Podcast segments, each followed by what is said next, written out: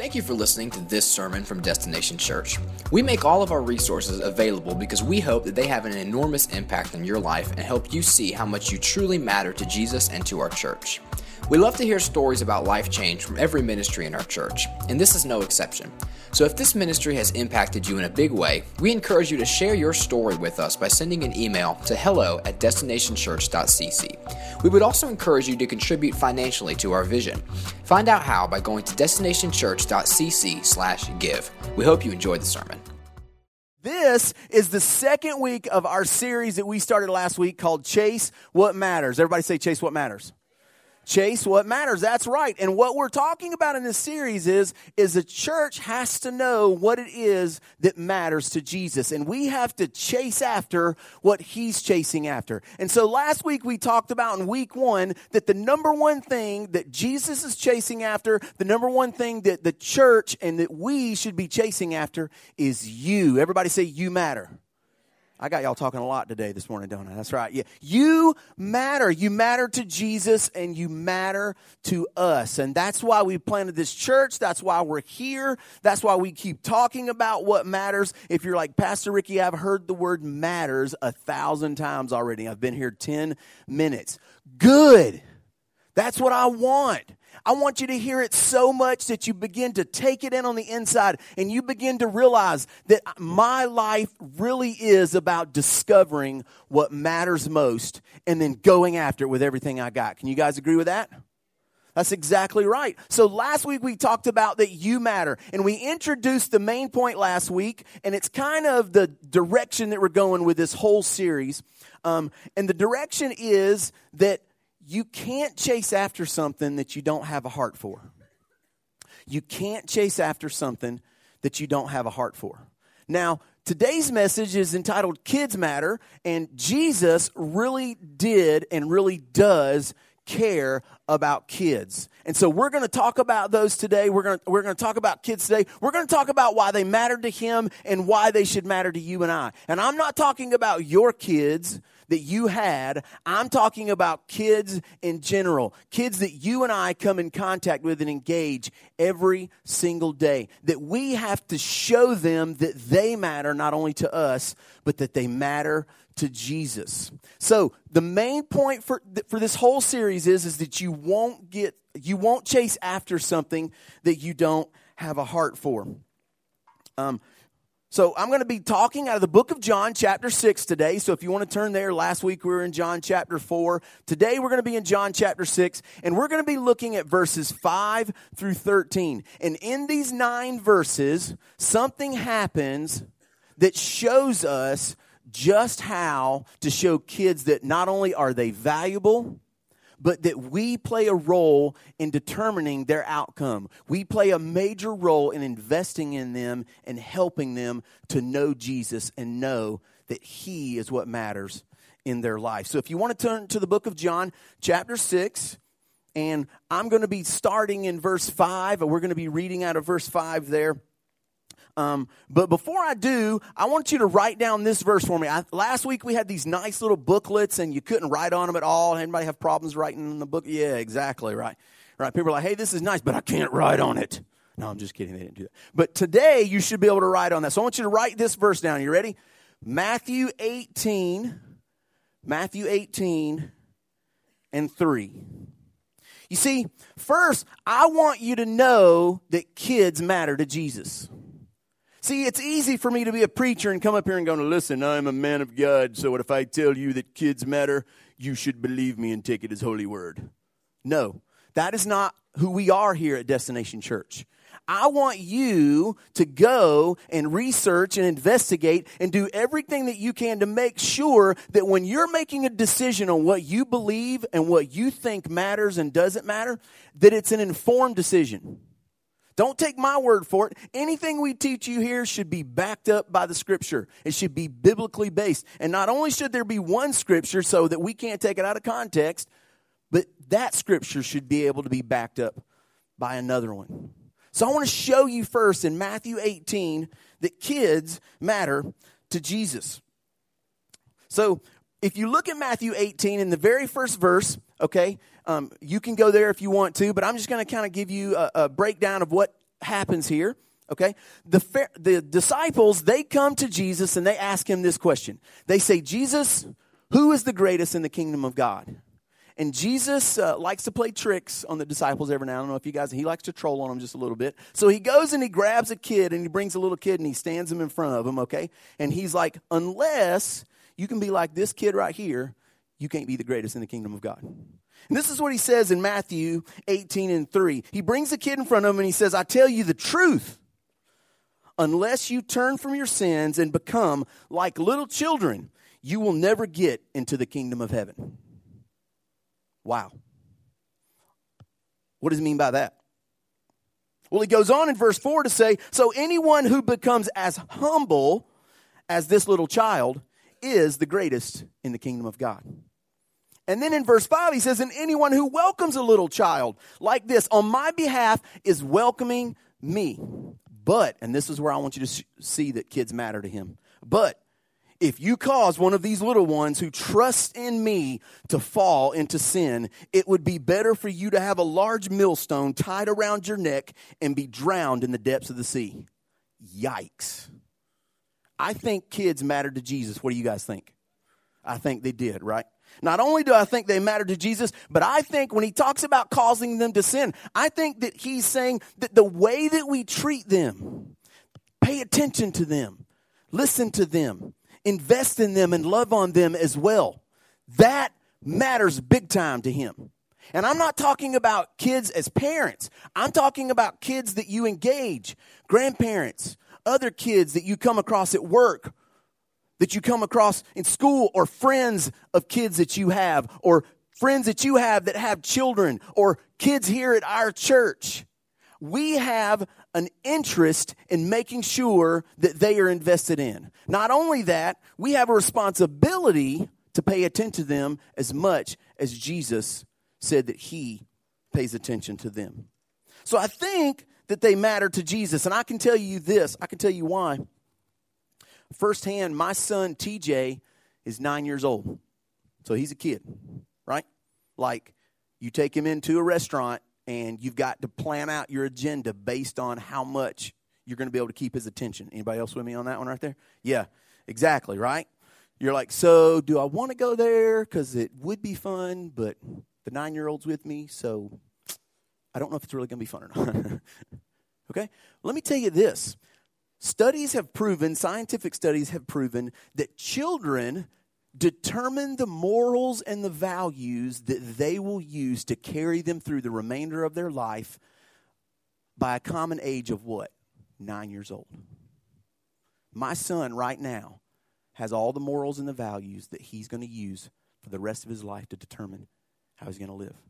Now, they may be tweaked a little bit or molded or, or shaped or altered a little bit between now and 13, but by 13, they are seared in place. So you best believe I have an interest in my kid and him knowing that he matters to me. But it shouldn't just be because he's my son. You see, I want you to see also that kids are teachable. They listen, they pay attention to what you're saying, and they know if you care about them or not by how much attention you give them, by how much time you spend with them. You see, every night I pray with my son. I read the Bible to him and I pray. And I would like to stand here and tell you that it's because I'm a super pastor or I'm an amazing holy Christian and that's why I do it. No. It's because he asks me every single night. He comes in and he gives me a hug and he goes, See you in a few minutes, right?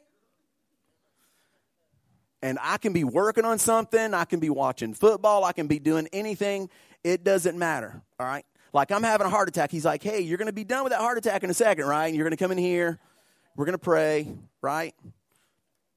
He wants to pray and he wants to read. And so I go in and I do that. And because I spend time with him consistently every night, over the years, I've got to see him ask me questions. And now, at least once a week, he asks me a question about Jesus and the role that Jesus plays in his life. I know that Jesus matters to Him. And I'm getting to play a role in that because I'm being intentional about it. Kind of, sort of, because I have a kid that comes and asks me every day. But I'm being intentional about it. I want you to know what's great about that is, is every night I don't want to go in there and read with them. There's some nights where I'm tired, right? I've been out all night. You know, if I go to a funeral and I've been out and it's nine o'clock and it's his bedtime, he doesn't care that I just walked in the door. He's a kid. All he knows is that he wants dad to read with him and pray. And so sometimes I get mad because I don't want to go in there. And then I get in there and then I feel guilty because I got mad and I shouldn't be mad. And then I feel guilty that I feel guilty and blah, blah, blah, blah, blah, blah, blah. But I go in there and I read to him. And you know what? Because I do it anyways, even when I don't want to, because I put forth the effort, I remember the night that we were reading and he asked me if he could be saved. And I led my son to the Lord right there in his bed. I remember it. I remember the day that I got to baptize him because he wanted everyone to know that he knows Jesus. And you know, right now he's just a little kid. He's nine years old and he likes 3DS and he wants money for the arcade game and he is bored all the time. But you know, one day he's going to turn into an 18 year old and a 25 year old.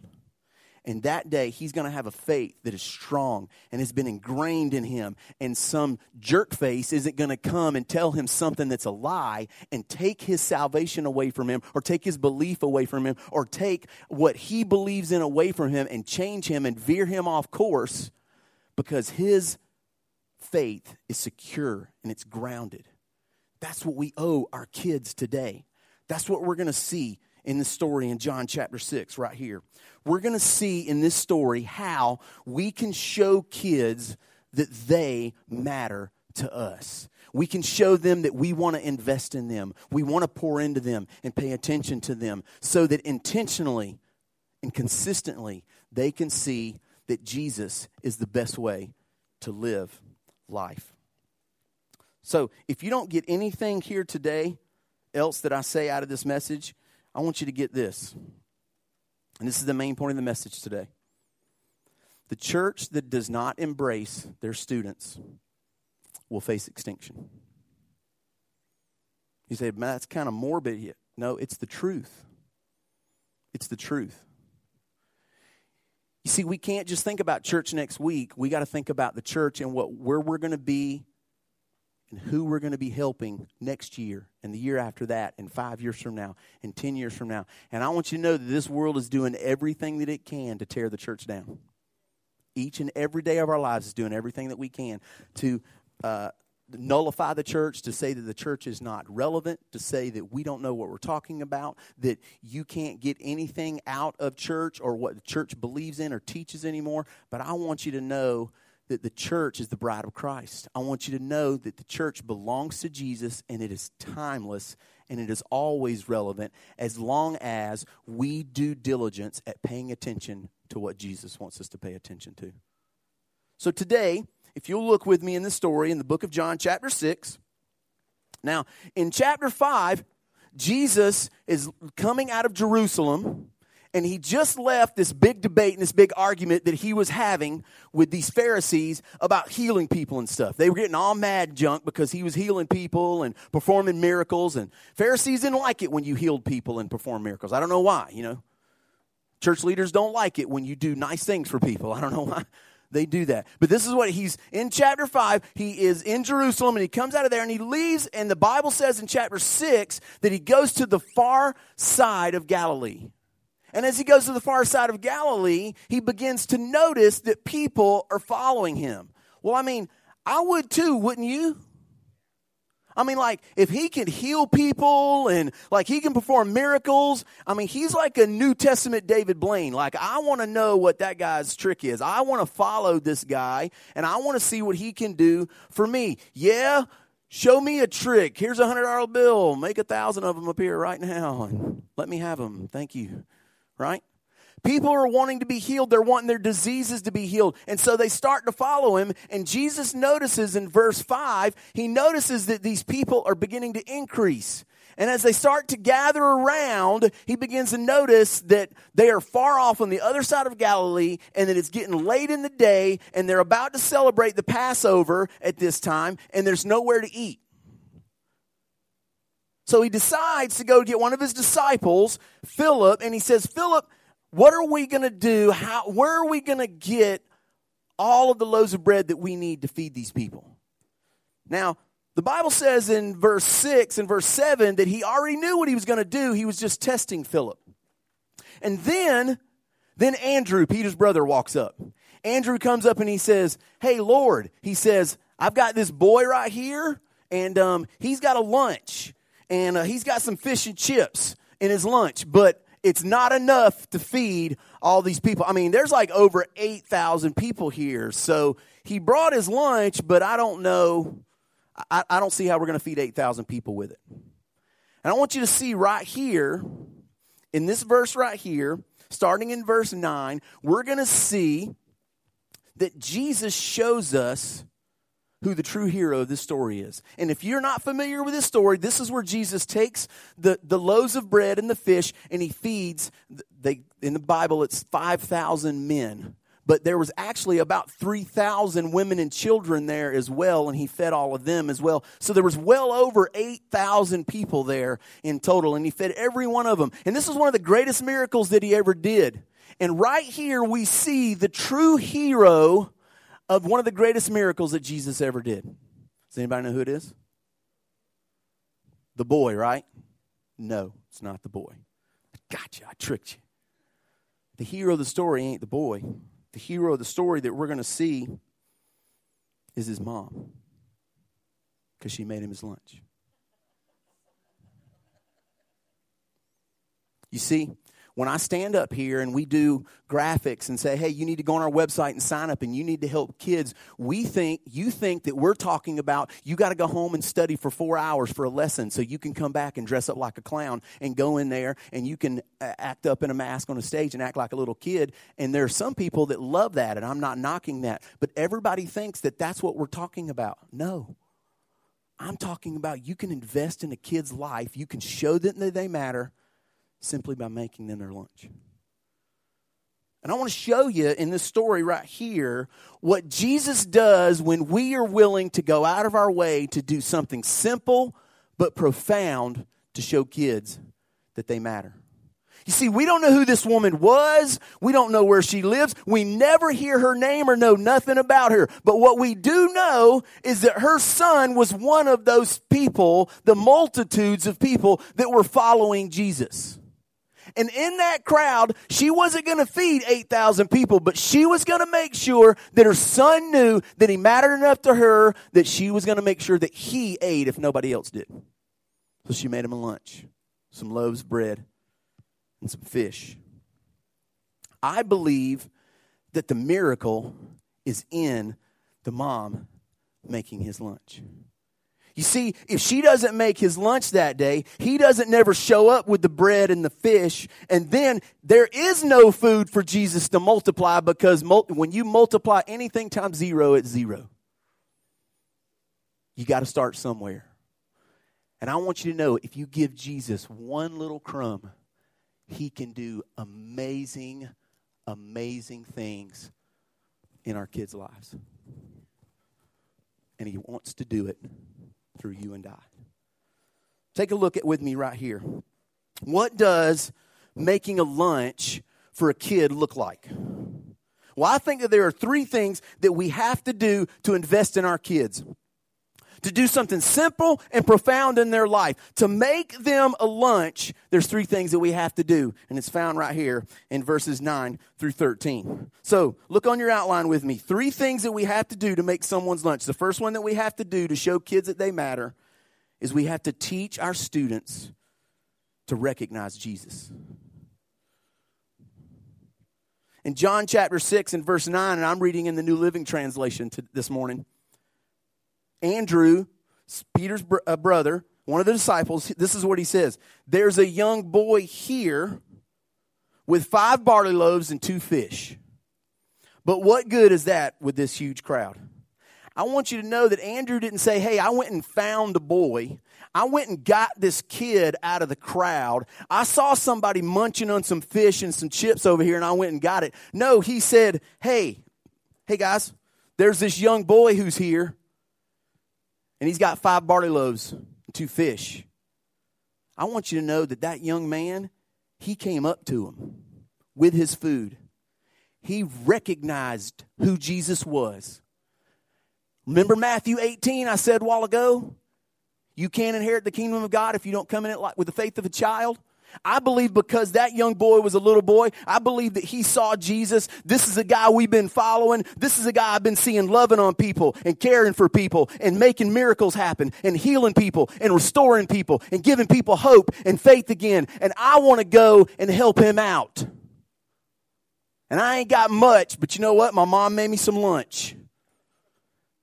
If he can use it, he can have it. I believe that not only did he recognize Jesus, but he saw him for who he really was the Messiah, the one they've been waiting on. This isn't just some magician or some prophet. This is the guy that I've been hearing about. My mom's been telling me stories about. We have been waiting on as a people for years and years to deliver us and restore us. This guy matters. And so I'm going to go and do what I can to help. It wasn't because Andrew thought he could feed everybody with the, fi- with the food. If he would have, he wouldn't have say, Well, we, we can't feed this big old huge crowd with this. Why would he go chase a kid down, steal his lunch from him, beat him up and steal his lunch from him, and then go, Hey, look, I beat this kid up and took his lunch, but we can't, you and I can eat, but everybody else there, forget that. I mean, it wasn't like there was a QT down the road, right? I mean, if there was a QT on the other hill, they could have went got some taquitos and some hot dogs and some slushies and candy bars, but no, there was nothing, nowhere. And Andrew knew it. He knew I don't, we don't even need to bother with this fish and with this bread right here because we can't do anything with that. But you know what? He's an adult. He's a grown man. He thinks logically, even as a disciple. And even though he had seen the things that Jesus has done, he didn't think that Jesus could do something with a kid's lunch. You and I we can't be so jaded because of the experiences that we went through in life that we stop trying to see Jesus with the awe, inspiring, and unimaginable amazement that kids look on Jesus with. You think when you tell a kid that Jesus fed 5,000 people with some bread and some fish, you think they're thinking in the back of their mind, yeah, that's a nice story, but I don't know if I really believe that. Mm-mm. Most kids are like, dude, really? Wow. Did he like just wipe his hand over it and it reappeared and he handed it out and wiped his hand? How did he do it? Did he just keep pulling bread and fish from this one and it just kept being there again? Amazing, right? How do I know that? Because I get those questions and those comments every single night. Daddy, how was Goliath nine feet tall and David killed him with a rock? Whoa, I wish I was that good. And then we read on the story, and I'm like, and he pulled out his sword and chopped his head off. Next, let's go on to the next story. Let's don't talk about that. Wait, wait, wait, wait. He chopped his head off. What? Kids believe. They believe you when you tell them that Jesus can do anything. I want to ask you, what is it that's happened to us in our life that's made us stop believing that Jesus could do anything? I know he can do anything. I'm standing on a stage in a church that shouldn't have never launched. I launched with a bunch of people. Shouldn't have been able to launch a church. You want to know what? If we didn't believe in kids and we didn't show them they mattered, this church wouldn't be here right now. This church is built on the backs students that we invested in and loved on and cared for and poured into for years and they love Jesus and they want to see him be made known in people's lives. And so they come here every week and they bust their back, setting everything up and putting everything together and figuring it out. Bunch of ratty kids that nobody should be following. And you know what? God is turning them into mighty men and women of God. Don't tell me kids don't matter. People lives were changed last week. They're going to be changed this week. They're going to continue to be changed. We are going to see revival happen. And I believe the miracle is that they are going to just just be, according to us jaded adults, naive enough to believe that Jesus can still bring revival into this county, and he can still bring revival into this city, and he can still change this community, and he can do it with a church that meets every week in a movie theater that people can't think amount to anything, but you and I know. Just come and see and watch what Jesus can do when you make a kid's lunch. The second thing that we've got to do is not only do we have to help them recognize Jesus, but we've got to teach our students to trust in Jesus. In John chapter 6 and verse 10, the boy came and he brought his lunch, and look what Jesus did. Jesus didn't say, Hey, kid, watch what I'm about to do with this right here. Y'all ready? Y'all ready? Watch this. Abracadabra. No, he didn't say none of that stuff, right? You know what he did? He said, Tell the people to sit down. Tell, tell everyone to sit down. So they all sat down on the grassy slopes. The men alone numbered about 5,000. And before Jesus ever broke bread, before he ever gave thanks in the next verse, before he ever did the miracle, not only did this boy recognize him for who he was, but he trusted him. He trusted him. Think about this ain't nowhere else to get food, ain't nobody eating. You have to travel for days to go find food. Only food kids got is lunch his mom made them and he just gave it away. He didn't say, "Hey, man, I got to keep half of that. can I can, can I just get a piece of the fish?" Or, "Is here, Jesus? I ain't worried. I know we're all about to eat." So he gave it to him. Blind trust, because he recognized who he was. He trusted him, and because he trusted him, in the next verse, Jesus broke bread and made a miracle happen. You and I have to teach our kids to trust in a Jesus that they can't see with their eyes, they can only see with their heart. We have to teach them and invest in them and love on them. We have to teach them to pay attention to us. We have to care for them enough to teach them to listen to us when we teach them, to learn from us, and to let the heart of Jesus resonate within them. And that doesn't happen if we pat some kids workers on the back and say, Good job.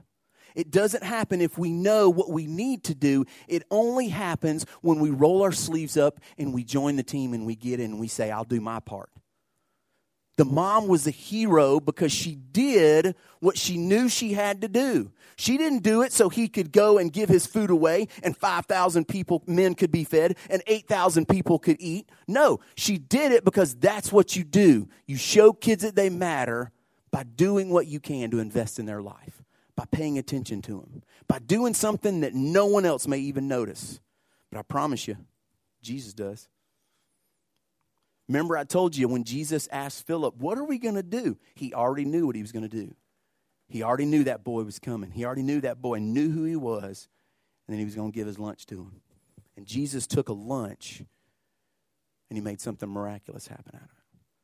I want you to know today that I've been investing in young people for a lot of years, and I've had the pleasure and the honor to see God do some miracles in them to see a kid stand up, 15 years old, and talk to 500 of his peers about Jesus because he wanted to.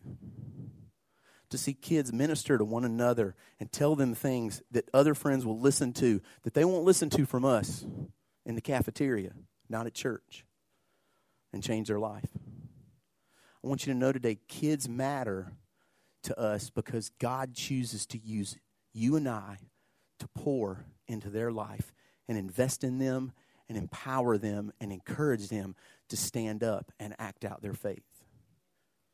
And listen, morals and values at nine.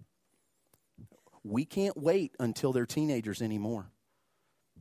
Do you know there's also another statistic that says that only 1% of people over the age of 18 ever come to know Jesus? 1%. And that number is going down every year. It's probably less than that now.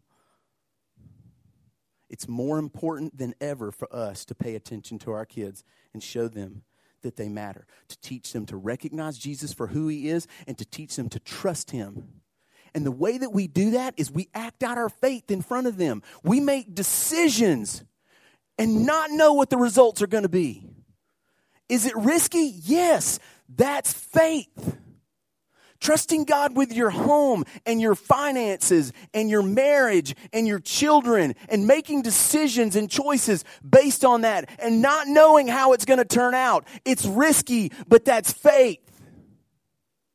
Now, he's not asking you to do it blind. Jesus didn't just say, Hey, I'm going to take this boy's lunch, I'm going to rip it out from underneath him, and I'm going to perform a miracle with it. No, the mom had to do some work. She had to make the lunch. The boy had to do some work. He had to bring the lunch, and he had to be willing to offer it up to Jesus.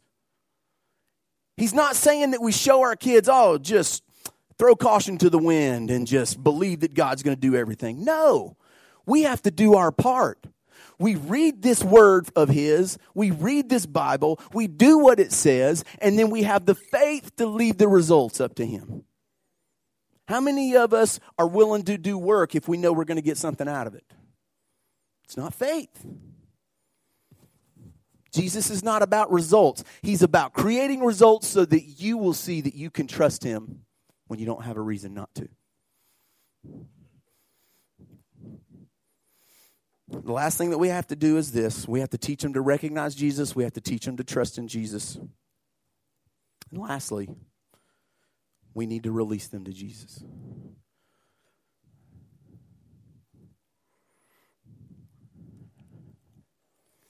I want you to know that I've seen revival happen in students. I've seen a group of people that have poured in, invested in kids and in students, and then released them to Christ and watched as he brought change and revival in their life. And I'm not talking about the revival that we know about or you see on YouTube. That's not the kind of stuff I'm talking about. I'm talking a revival that is permanent, that brings permanent change to someone's life and gives them hope that they never had before, that carries them through the rest of their life. That's the kind of revival I'm talking about. And I want you to know that we have to chase after our kids because a wave of momentum like that, it only starts with students.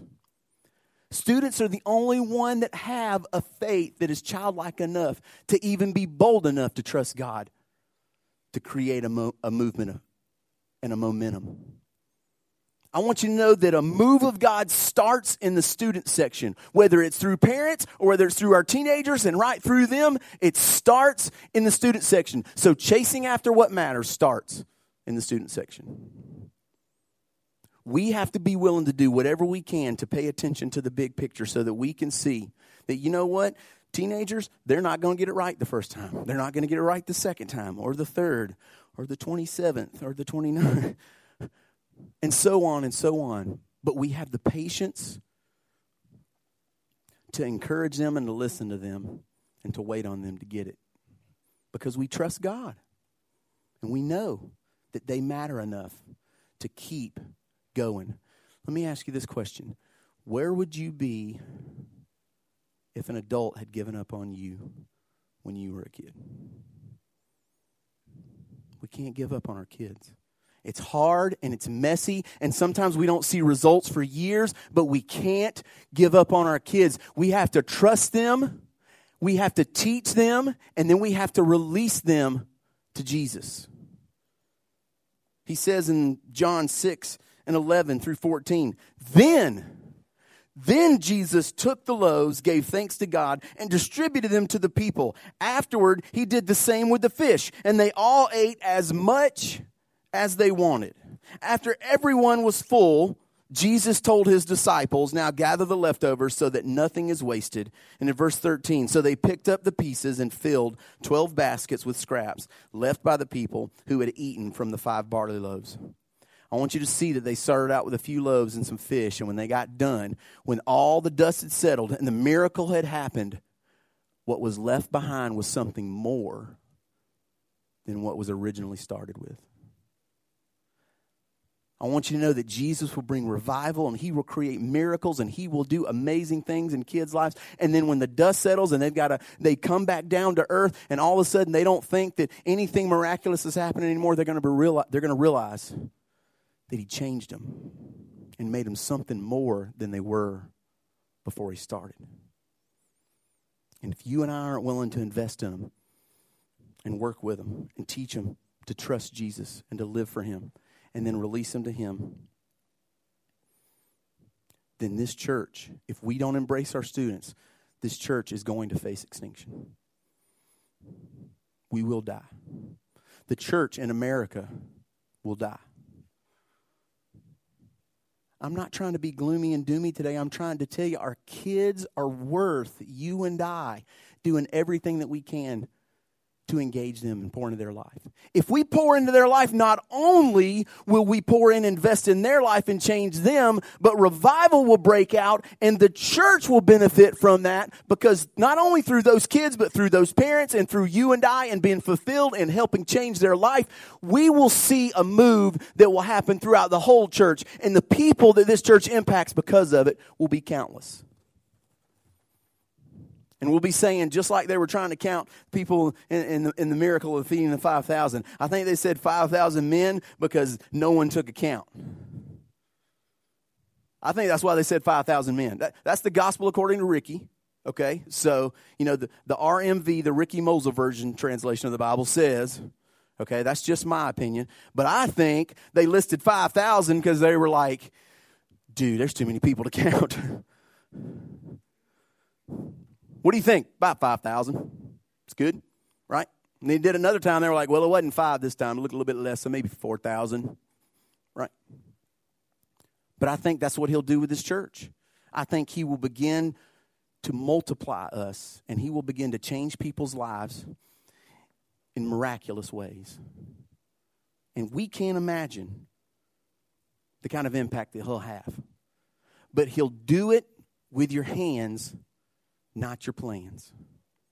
I want you to know that we have to show kids through example. We have to show them that they have to know who Jesus is before they'll ever do what Jesus says.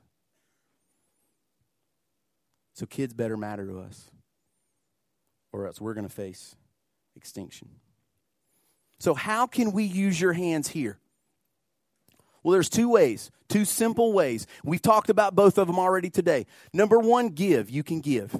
Am I talking about financially? Yes. You can give your time, you can give your resources, but you can also give your finances to help. Now, when I'm talking about giving, I'm not talking about giving to some campaign or some fundraising. I'm simply talking about giving your tithe.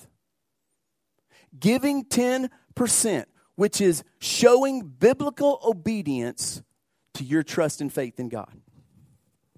That's all I'm talking. Do you know that if every person in this room that believes in Jesus, that trusts him with their life, every person in this room, if all we did was give our tithe, we could fund every ministry that this church could ever start twice over. We'd never need another penny. So I'm not talking about us trying to raise money. This isn't about trying to build up the kids' church with extra money. This is simply about a church showing kids that they matter by taking care of them, by meeting their financial needs.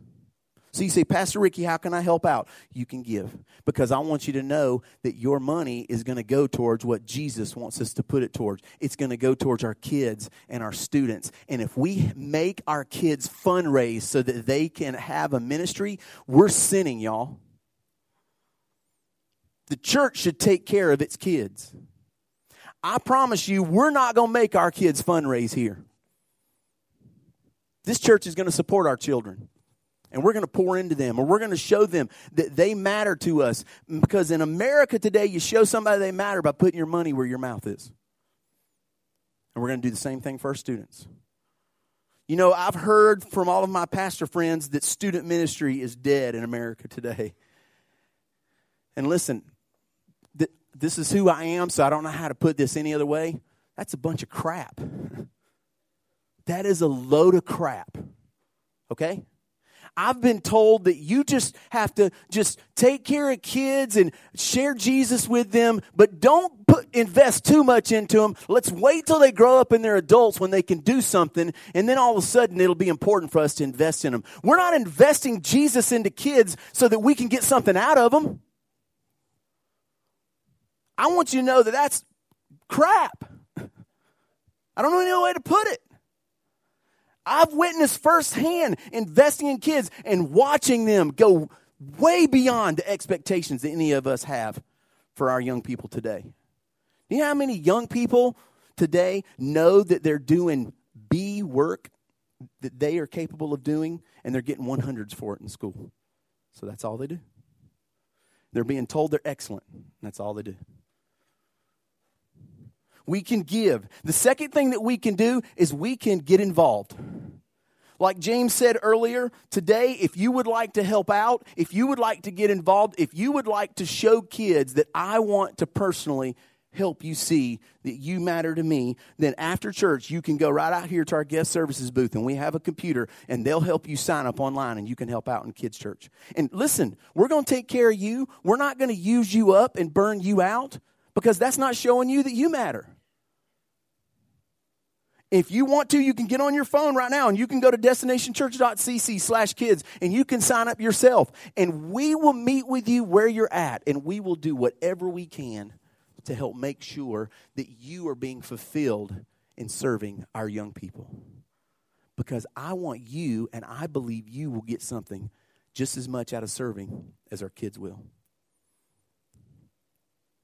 I want you to see what happens when adults decide to make an investment in our young people and in the life of our kids. So I've asked our children's pastor, Robert Frazone, I've asked him to come today and to share his story with you about how an adult made an investment in his life and the impact that it had on him. So at this time, I'm going to ask Robbie to come up to the stage if you would. Robbie, y'all give him a hand as he comes up to the stage right now to share his story with you guys.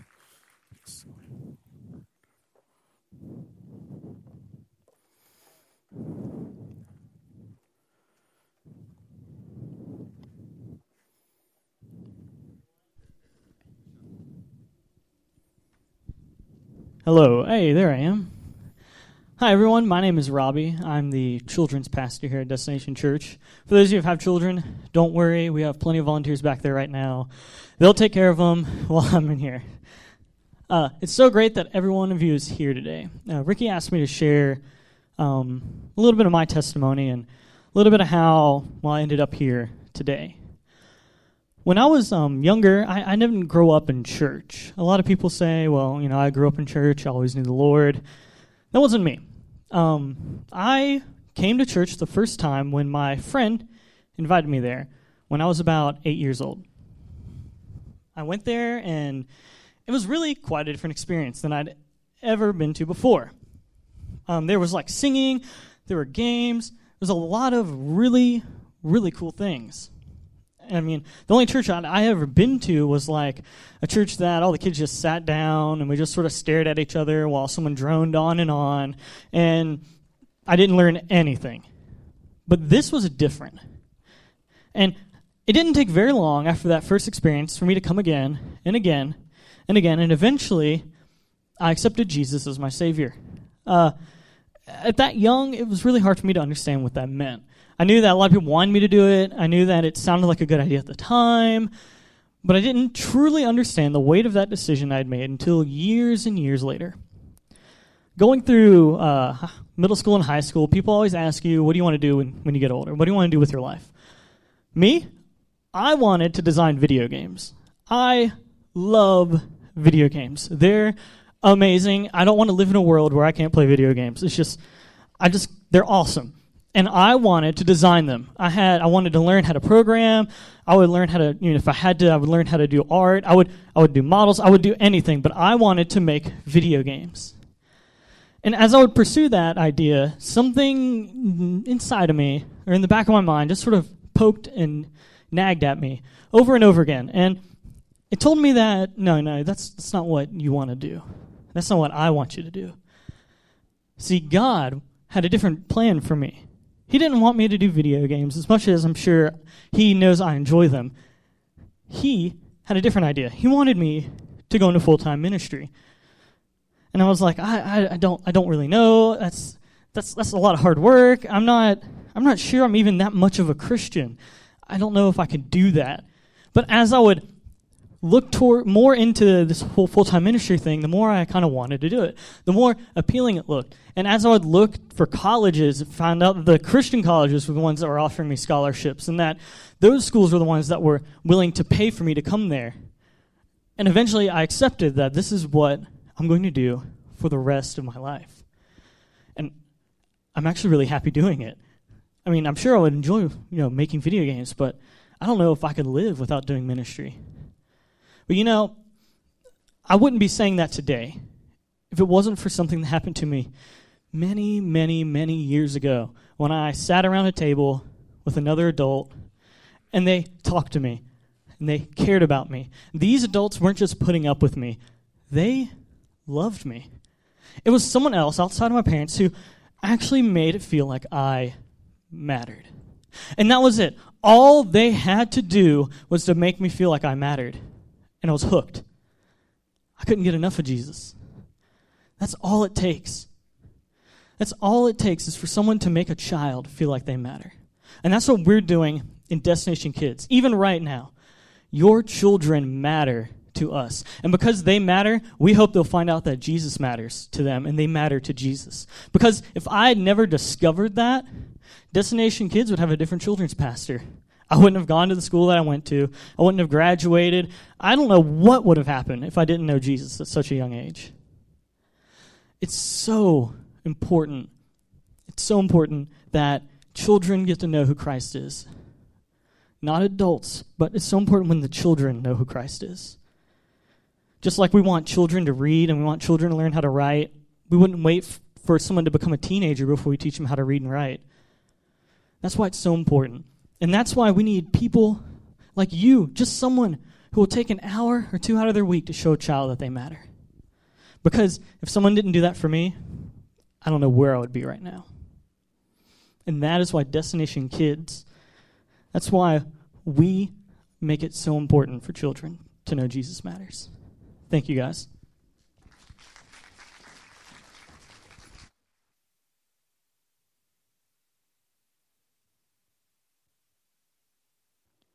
I'm going to figure that out one of these days. Now, you guys don't know this, but that was very hard for Robbie because he would like to come up here and take about an hour and a half and explain you his theological dissertation on the Bible. And I mean, you ain't met somebody that knows as much about the Bible as that guy right there. And he knows the Jeopardy questions too. He was at my house the other day and he was walking by getting his stuff ready for kids' church. And the guy would ask the question and he would say the question before the contestant would and get it right. And I'm like, how do you do that, John? Robbie's a great kid. I've he's been in our youth ministry. He's a great young man. He's been in our youth ministry. Uh, he grew up in our youth ministry and graduated college. And he's pouring into your kids' lives because someone poured into him. And so today we're going to bow our heads. And we're going to close our eyes. I'm going to ask Kevin to come on up now. And as Kevin comes to play and as we begin to close, I want you to think about this. With every head bowed and every eye closed and nobody looking around, I want to ask you today. I know that we've been talking about kids and showing kids that they matter. But maybe today you discovered that Jesus matters to you. Maybe today you discovered that you want to show other people that they matter. You want to know that you matter, but you've never had a one on one conversation with Christ about this. You've never actually just sat and talked to Him and said, Jesus, do I really know you as my personal Savior? Some of you may have heard about Jesus. You may have told people that you're a Christian for years. This is not about embarrassing you. This is not about outing you or revealing something about you. This is about you making certain that you know that Jesus isn't just somebody that you know about, but that he's somebody that you know. That you know him like that little boy enough that you recognize him for who he is and that you want to give yourself to him just like he gave his lunch. You want to offer up your services to him. You want to offer yourself to him because you know that he is the Lord of your life. Today, if you haven't made that decision, it's real simple with every head bowed and every eye closed and nobody looking around. All you have to do right now as we're praying, all you have to do is say, Jesus, I admit I've heard a lot about you and I've thought that I've known you for years, but really today I've discovered I don't really know you in a personal way. And so I admit to you, Jesus, that I need you to come into my life and I want to submit authority to you and I need you to be the Lord of my life. And then ask Him. Ask Him to forgive you of your sins. Whatever it is that's between you and Him that's keeping you from coming to Him, just offer it up to Him. That's all you have to do. And then accept Him accept him into your heart. And the Bible says in 2 Corinthians 5 and 17 that not only, not only will he change you, but he's not going to make you new and improved. No, no, no. He's going to make you a brand new creation, the Bible says. If that's you today, I want you to pray with me. And as I pray, you don't need to pray what I pray. You can talk to Jesus just like I can. I want you to pray and, talk, and ask him those three simple things Lord, I admit. Lord, I ask. And Lord, I accept you as my Savior. Let's pray. Heavenly Father, today, God, as you have shown us something that is near and dear to your heart, as you have shown us, God, that also kids should be near and dear to our heart. There are some people here today, God, that as we have been talking about how much kids value, uh, should value, we should value kids, and God, how much they should matter to us, and God, how much people matter to you, Lord. Some people in their heart, they realize, Lord, that they need you to be their personal Savior. God, that they need to admit that they need a Savior and they need to ask you to come into their life and they need to accept you as their Lord. If that's someone today and you've made that decision and you've prayed that prayer right now, I want to ask you just to simply slip up your hand. If you would, just put your hand up. Put it right back down. Anyone else? Yes. Put it right back down. Thank you. Thank you. Put it right back down. Anyone else? Anyone else today? You said, I made that decision for the very first time today. I made that decision. I have decided for real today that I want Jesus to be the Lord of my life. If that's you, put your hand up. Anyone else? Anyone else? Don't be afraid. This is a time of celebration. Anyone else? Today, if you raised your hand with every head bowed and every eye closed and nobody looking around, if you raise your hand today, I want to ask would you show Jesus that he matters to you enough by standing up right now? If you raised your hand, will you stand up? Thank you.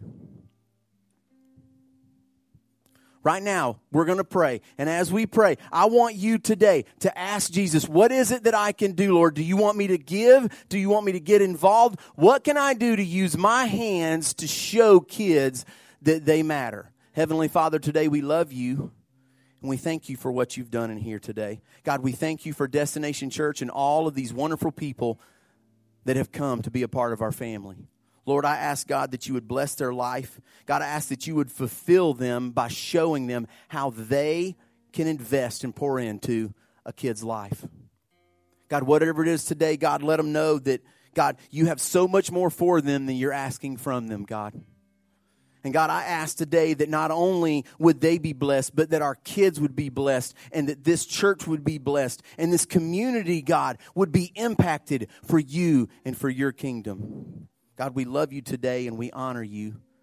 And it's in your name that we pray and ask all these things. And everyone said, Amen. Guys, I love you so much. It's so great to see you again. Please make sure you stop by the green room and say hey to me. James is coming at this time to dismiss you. I hope you guys have a great week.